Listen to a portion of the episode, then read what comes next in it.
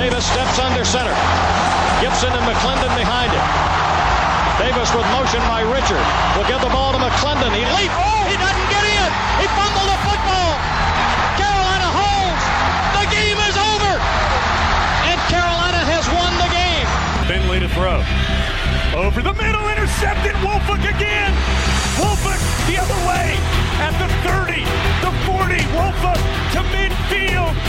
Miles Woolfolk with the pick. The heels on the doorstep of an enormous victory. Left side of the line. Hood standing to Williams' right. Williams gonna throw. One on one. Davis has it. Touchdown. Carolina wins.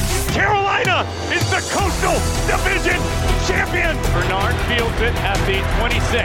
Heading to the far side. Gio at the 35. Gio, he's at the 50. No, he's not.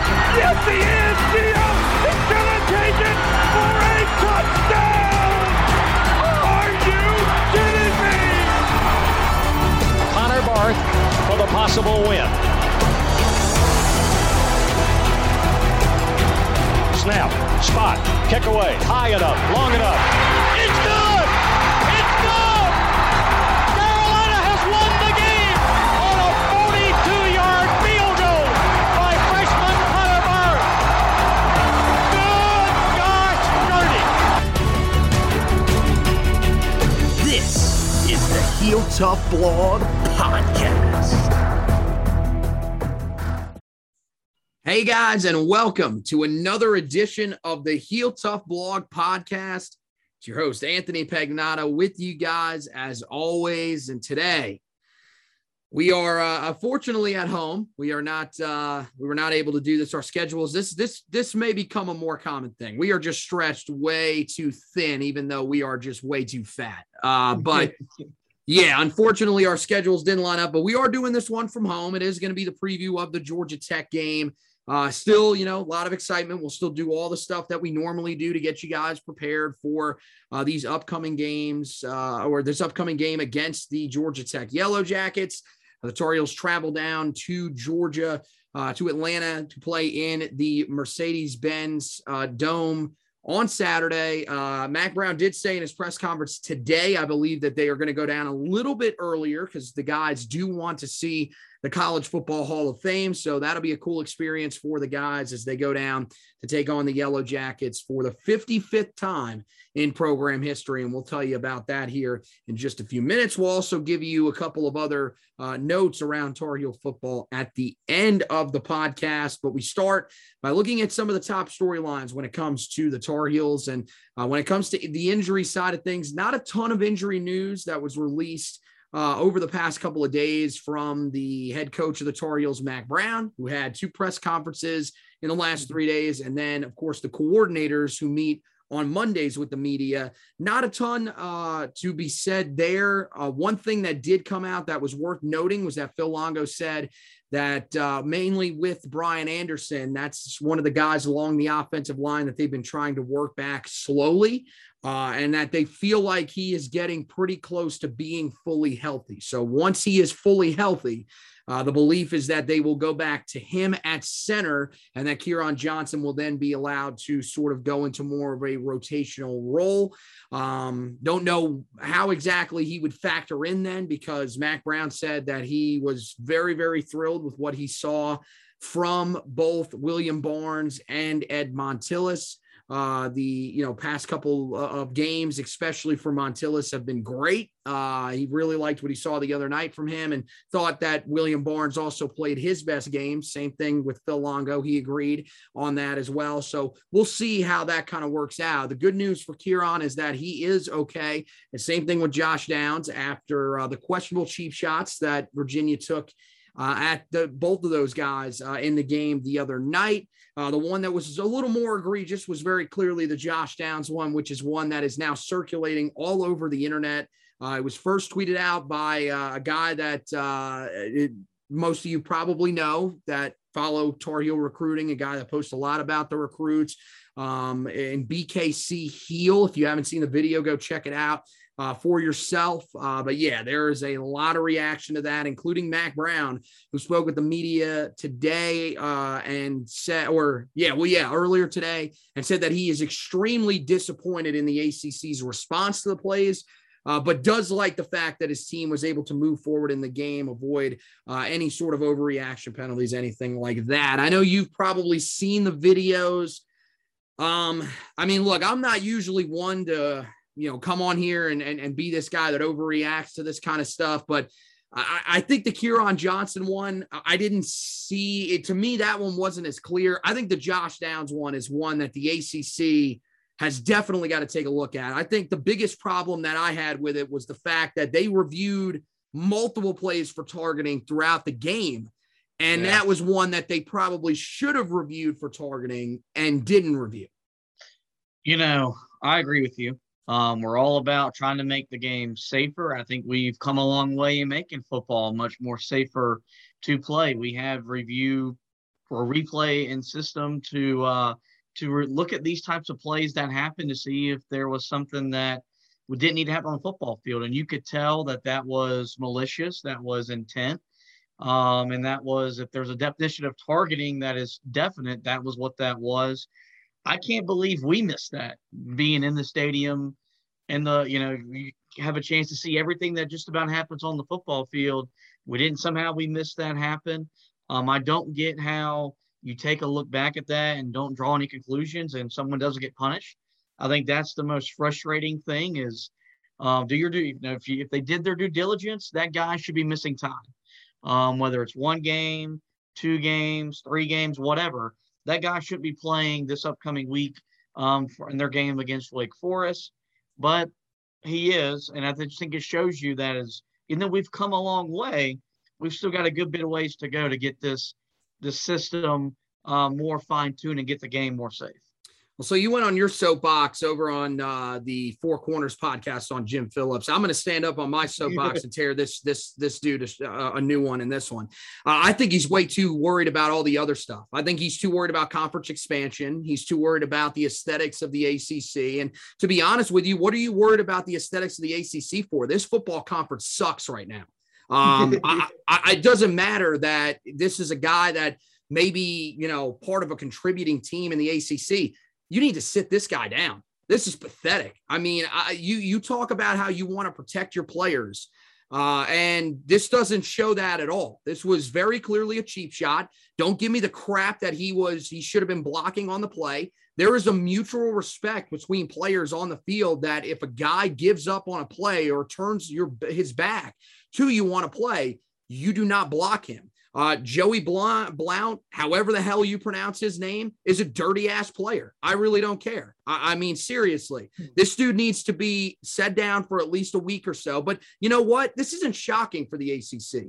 We saw the same thing. And look, uh, you know, John Swofford's a guy that, you know, is a Carolina guy, all that.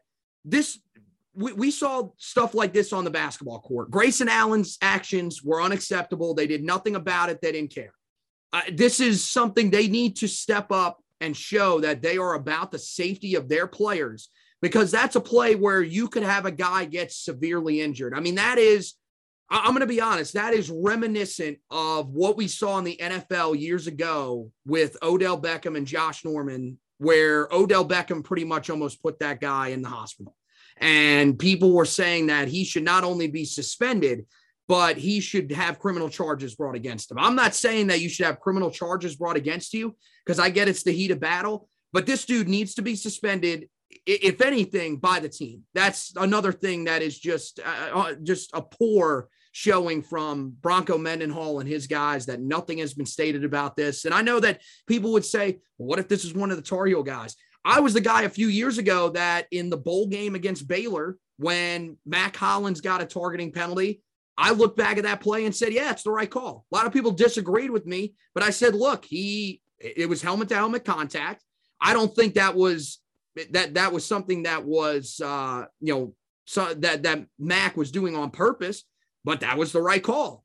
I know. I mean, in a case like this, yes, we would want one of our players to be sat down for that because that's a cheap move in a game that you were losing. You did that because you were behind. And it's just a shame that the ACC just doesn't seem to care about their players.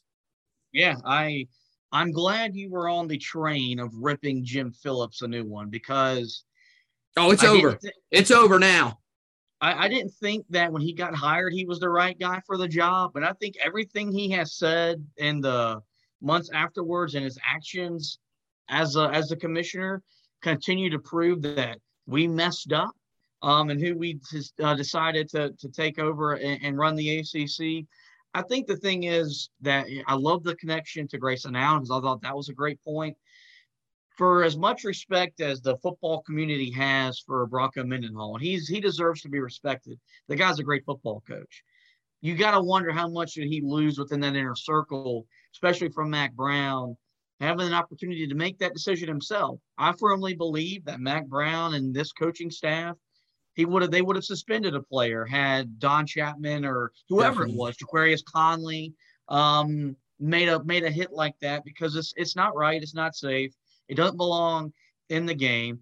Um, and, and you know, I just think that's the difference between Carolina and, and Virginia. Um, and it just shows you that as much problems as there is with targeting, and there's a lot of issues with the rule of targeting and stuff like that if there ever was a penalty that that deemed ejection, that would have been one that deemed automatic ejection. So yeah, that's that's it on that. And I mean, the only other thing I could say is maybe they're not suspending him because the dude got injured later in the game. Don't really know. I don't um, care. Yeah, I don't care either. Uh, because uh, it, it doesn't really matter. I mean, just because the dude got injured, and it, I mean, that whole defense was injured in the second half. That's that's just an excuse. Yeah, I mean, see, so I, I they got to do something. They're just not, and uh, it, it it leaves you with with no hope. I mean, college football just continues to disappoint, uh, just like with the playoff expansion now being gone. That's off the table. So, well, you know, the, well, what else do you expect from college football as a whole? Uh, but you know what? Let's move on from that topic. There's nothing we can do about that. As Mack Brown said, he's glad the way his guys moved on. Now it's time for us to move on. Let's take a look at the game against Georgia Tech and I mean, look, this is a Georgia Tech team that uh, you know has done some good things this year. They lost last week to Clemson and now outgained the Tigers. Uh, looked like a team that was you know somewhat you know competent on the offensive side. They were able to move the football a little bit, but couldn't finish when they needed to. Uh, and defensively, they've had a, a pretty strong season. Um, but this is also a team that lost their season opener to Northern Illinois. So it's very weird to try to figure out where this team exactly is.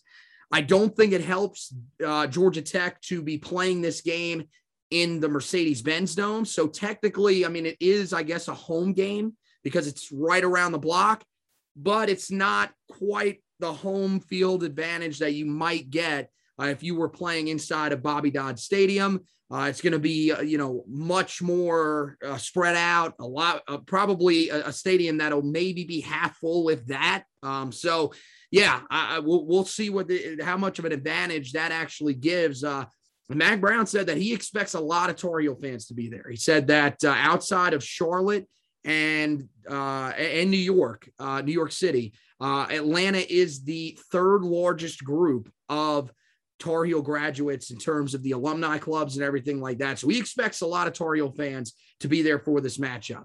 Uh, as I mentioned, 55th all time meeting between these two. Georgia Tech owns the 30, 21, and 3 edge in the series.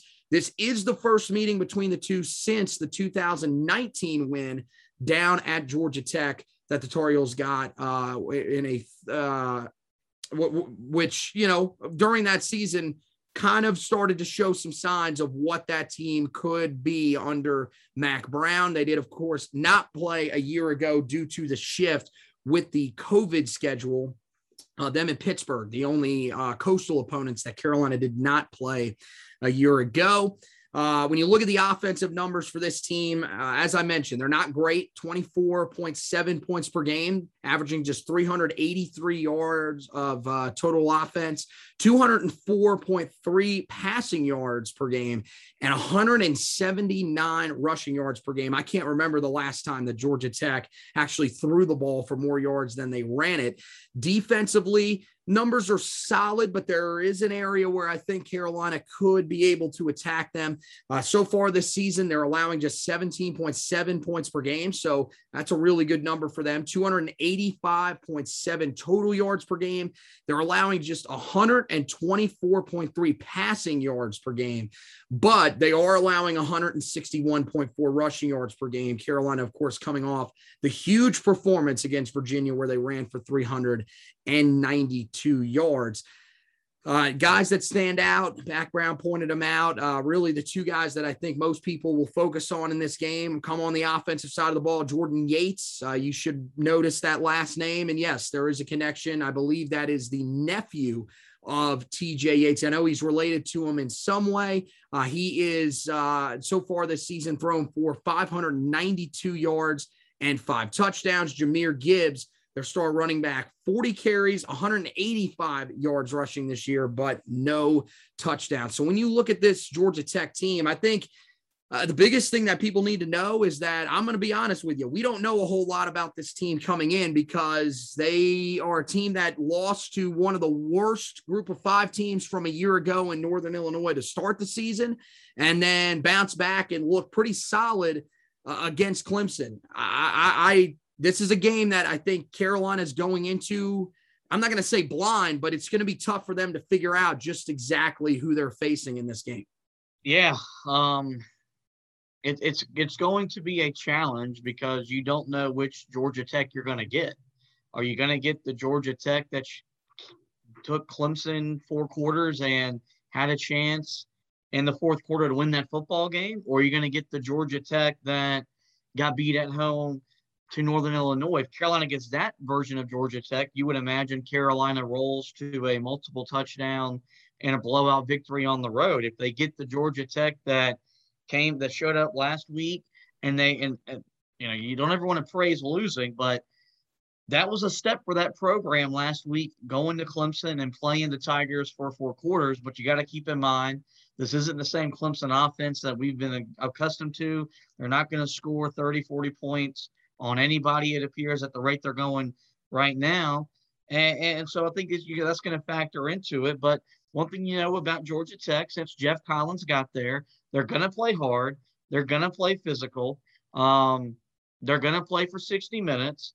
And for them, this is a measuring stick to see how far they've come. And this is what I believe year three under Geoff Collins. How close are they to closing the gap with the top teams at the ACC, which Carolina is in that coastal division? Because you got to remember, back in the early mid 2000, late 2000s and 2010s, this program frequented the ACC championship game. They made Orange Bowls and made they've made a New Year's Six bowl since we moved to the New Year's Six um, format. They're not shy of having national success, but that was running a different offense with a different head coach. So they're trying to rebuild back to that. So it's going to be tough. It's going to be really hard because that's going to be a really sleepy environment. It always it always is anyway. When it's at, at Bobby Dodd, can be even worse in the in the NFL stadium. So I think Carolina is going to be sleepwalking in the first half, and if they are, they could find themselves in a tight ball game in the second half.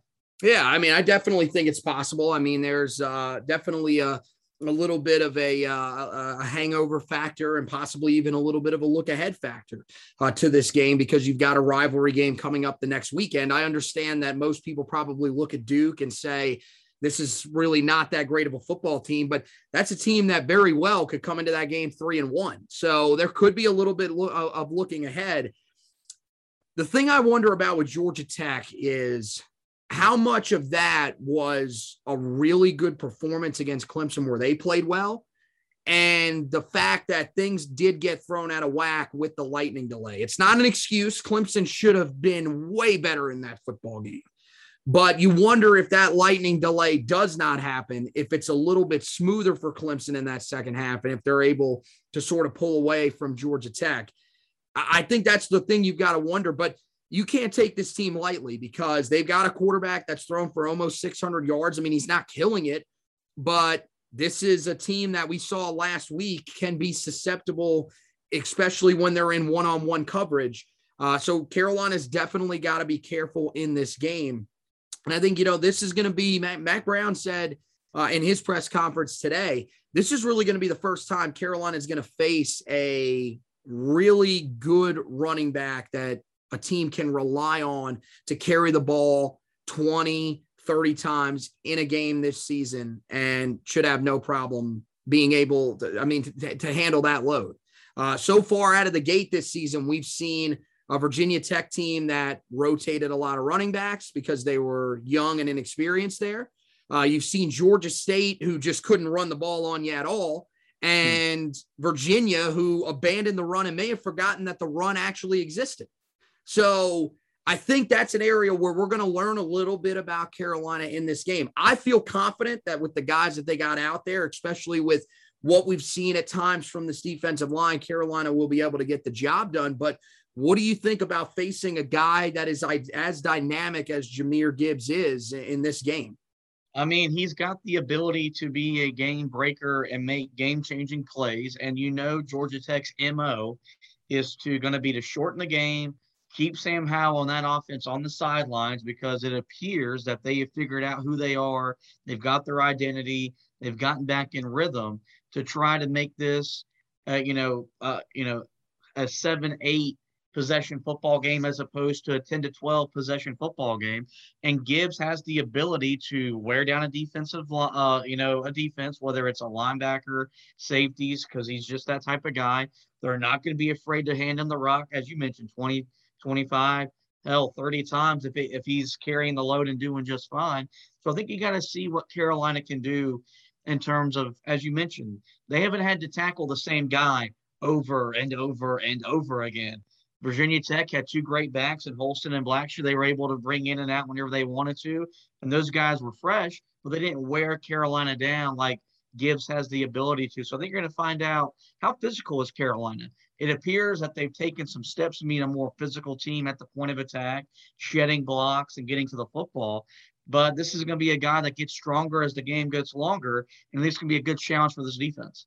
Well, before we do our keys to the game, I do want to tell you a little bit about our sponsor, DraftKings, as part of the Pigskin Podcast Network. Guys, week uh, two of the football season is in the books, and now it's time to review the tape and get ready for week three with DraftKings Sportsbooks, an official betting partner of the NFL. To kick off another action packed week, DraftKings is giving new customers $150 instantly when they bet $1 on any football game. That means you guys can bet on your favorite former Tar Heels and their teams. Uh, listen up. You do because you don't want to miss this. Head to DraftKings Sportsbooks app right now and place a bet of $1 on any week one game to receive $150 in free bets instantly. If uh, Sportsbooks is not yet available in your state, DraftKings still has huge cash prizes that are up for grabs all season long with their daily fantasy contest. DraftKings is giving new customers a free shot at millions of dollars in total prizes with their first deposit. Download the DraftKings Sportsbooks app now and use promo code TPPN to receive $150 in free bets when you place a $1 bet on any football game. That's promo code TPPN this week at DraftKings Sportsbooks, an official betting partner of the NFL. Must be 21 or older, New Jersey, Indiana, or Pennsylvania only. New customers only. Minimum $5 deposit and $1 wager required. One per customer. Restrictions apply. See DraftKings.com slash sportsbooks for details. Gambling problem? Call 1-800-GAMBLER or in Indiana, 1-800-9-WITH dash IT. So we move on, take a look at our keys to the game and – I think the biggest thing, we sort of talked about it a little bit. You have got to make sure that this is not a trap game for you. As I mentioned, you're coming off a huge win over a Virginia team that, I mean, we're being honest right now, that might be the second best team in the coastal. We we don't know a whole lot about the teams behind Carolina because Miami has not looked good at all. Um, Virginia Tech, I mean, I don't know. I don't know what to feel about that Virginia Tech team. I think it's still, you still have to be somewhat hesitant uh, to really jump on that train. So it, it, looks like Virginia may be that team. And if they beat Wake Forest, they could definitely prove that.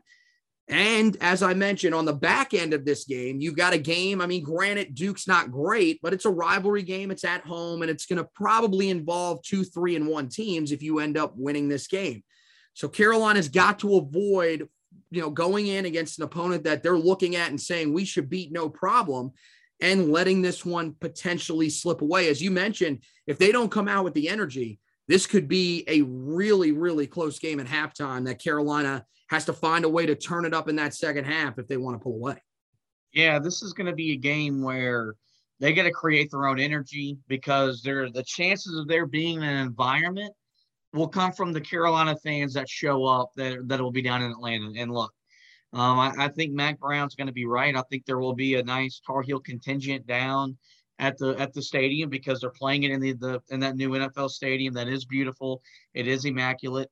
Um, I was hoping that you were going to surprise me with tickets for my birthday. Out of luck. that that appears that that is not happening. But it's just going to be one of those. And look, it's it's that way in every sport with Georgia Tech. Whether it's football, when Carolina goes there in basketball, it's always a sleepy environment, so it's really hard to to get into the rhythm, the flow uh, of the game. But you know, it's it's not going to matter if Carolina loses. So they've got to come out ready to go. Um, the last time they played there, now granted it was at in, in Bobby Dodd, it was kind of the same thing where they kind of just slept walk through the game and and pulled away in the second half. So hopefully Carolina comes out. They've started fast the last two weeks with touchdowns on their first drives. Hopefully they can continue that success and, and get this thing going early. But I think one of the keys early on is, uh, you know, get that running game going because that is what is going to allow you to you know, pull away from this team, sort of wear them down up front. I think that's one of the big keys.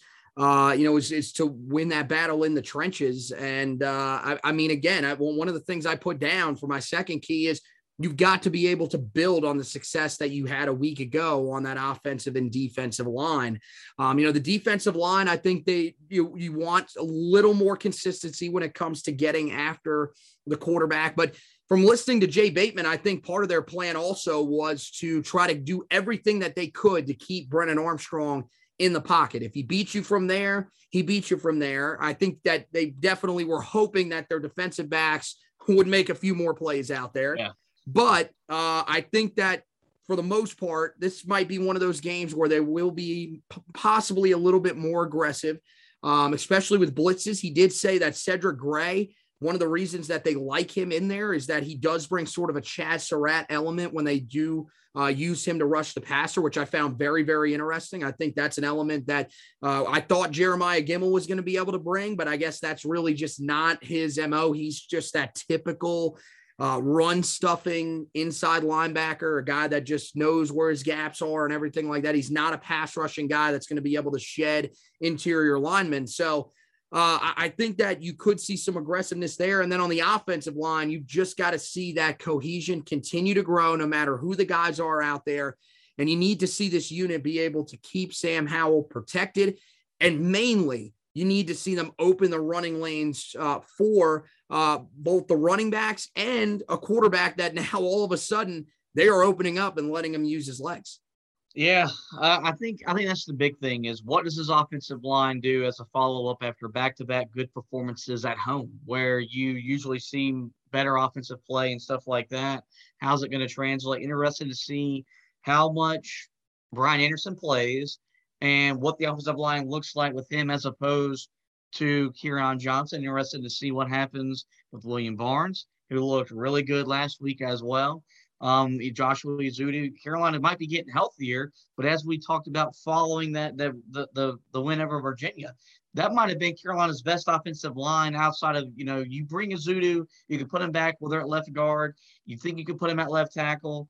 And, and, go from there. So interested to see how those guys, as we get healthier, how that rotation kind of works itself out. Carolina's got to be able to run the football. I, I think you know you can beat Georgia Tech through the air, but I don't think you I think you don't want to have to beat them through the air. I think you want to be able to run the football, let Ty Chandler continue to do what he did last week, get Caleb Hood more involved. Maybe you don't have to use Sam as much as you've used in the last two weeks, but do know that if you have to, that is now a part of your offense that is going to be productive. Um, and you know, as long as he can maybe slide and avoid a hit or two, it's all going to work out in the end. Defensively, more Kaimon Rucker. Hopefully he'll get the start again on Saturday night. Jahvaree Ritzie, Myles Murphy. I think it's a big game for Des Evans to maybe kind of show up and do something. I think for the for the uh, the Fox brothers, No Tomon had a sack last week, but they've just been really quiet and they haven't really had a breakout game. And you know what the old saying is: is sacks come in bunches. This is a chance for this defensive line to get hot, to get home with some pressures without having to blitz linebackers or corners or whatever, and really just overwhelm uh, Jordan Yates and this Georgia Tech offense. So it's it's it's going to be something to watch on Saturday. Yeah, for sure. Uh, you know, I mean, he's he's not a guy that's overly mobile. He doesn't look like a guy that can really kill you on the ground. So I think that will come to fruition. I think you will see Carolina be a little more aggressive. But yeah, you got to have some of those guys that can win those one-on-one battles up front. And I'm with you, Kaimon Rucker. Uh, we need to see him in there as a starter, no doubt, going forward uh, throughout the rest of the year. The last key to the game that I had got to win some of those 50 50 balls on the defensive side because there were a lot of them the other night. Uh, Mack Brown said in his press conference he counted about four or five that Carolina could have come down with interception wise.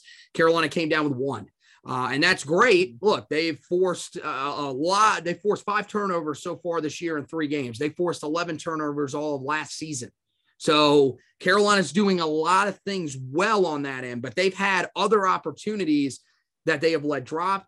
And, you know, this is a defense that when you recruit this defense over the past couple of years, Eh, when, when you're looking in the fall for guys that are going to play significant reps, you are looking for guys that can handle themselves in man to man coverage, stay with receivers, and make plays on the football because this is a man heavy scheme. You're blitzing a, a, a lot. That's something that Jay Bateman hoped that he could get out of.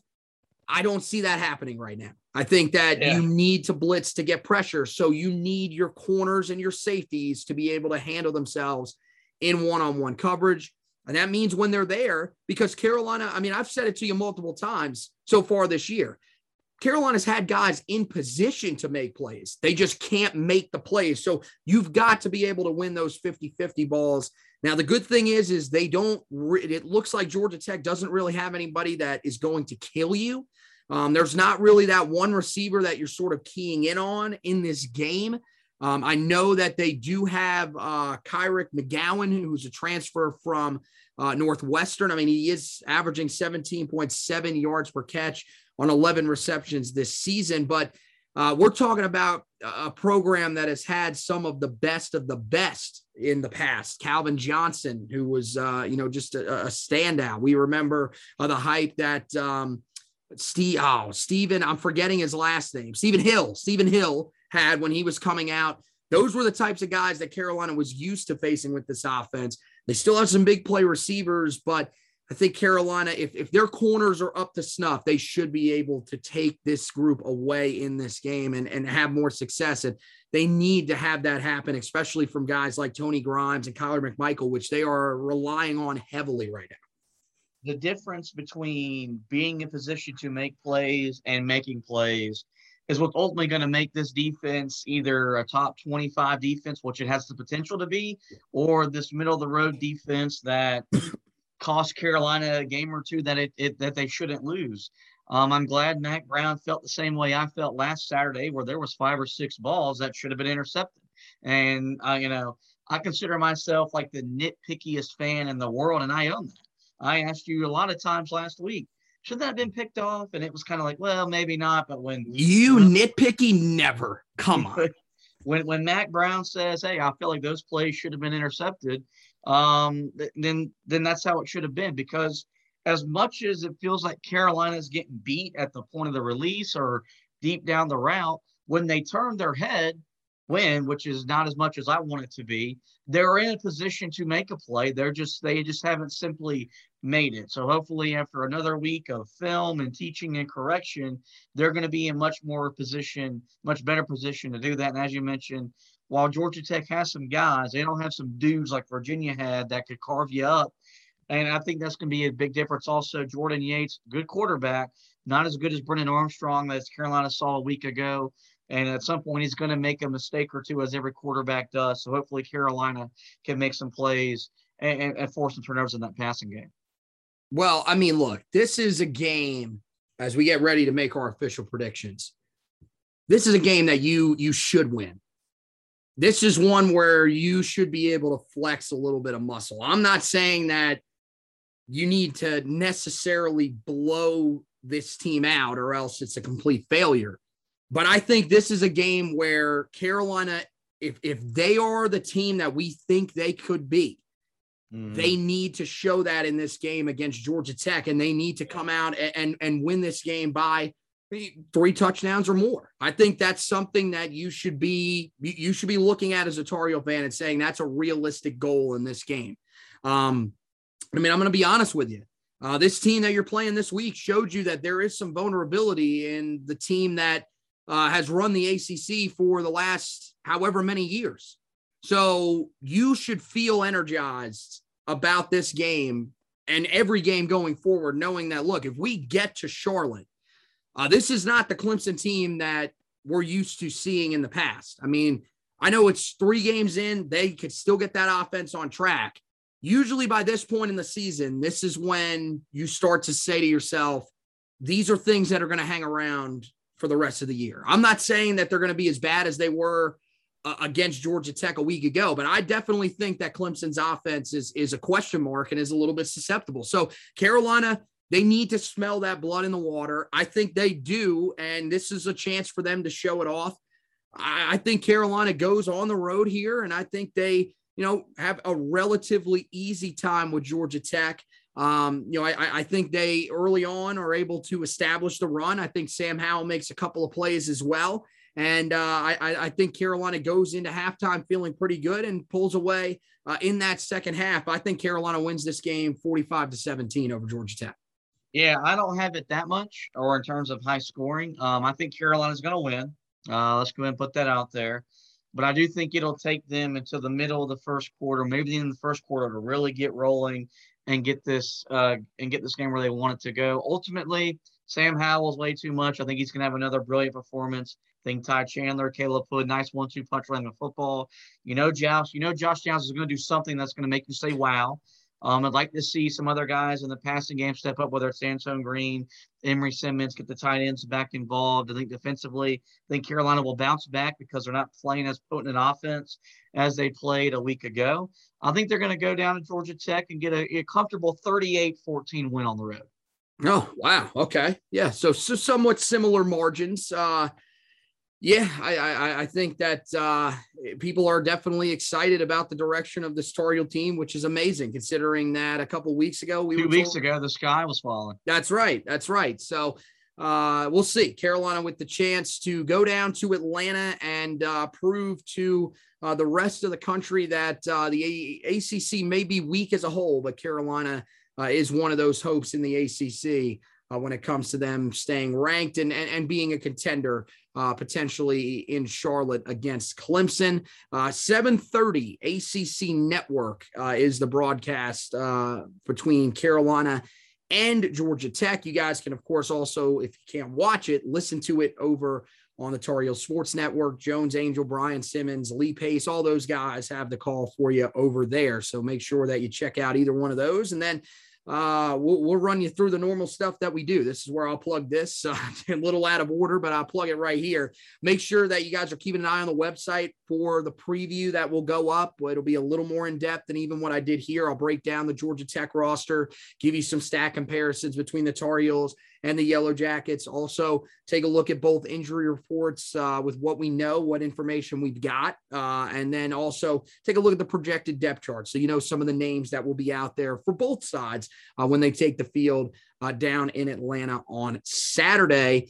Uh, let's look at some of the uh, the closing notes here uh, for the show. I got a couple written down here that I thought uh, were worth pointing out. Of course, uh, the Tar Heels game scheduled for October 2nd against the Duke Blue Devils, set for 12 o'clock. A lot of people not too happy about that. I, I don't really know. I mean, people complain that the 7:30 kicks are too late.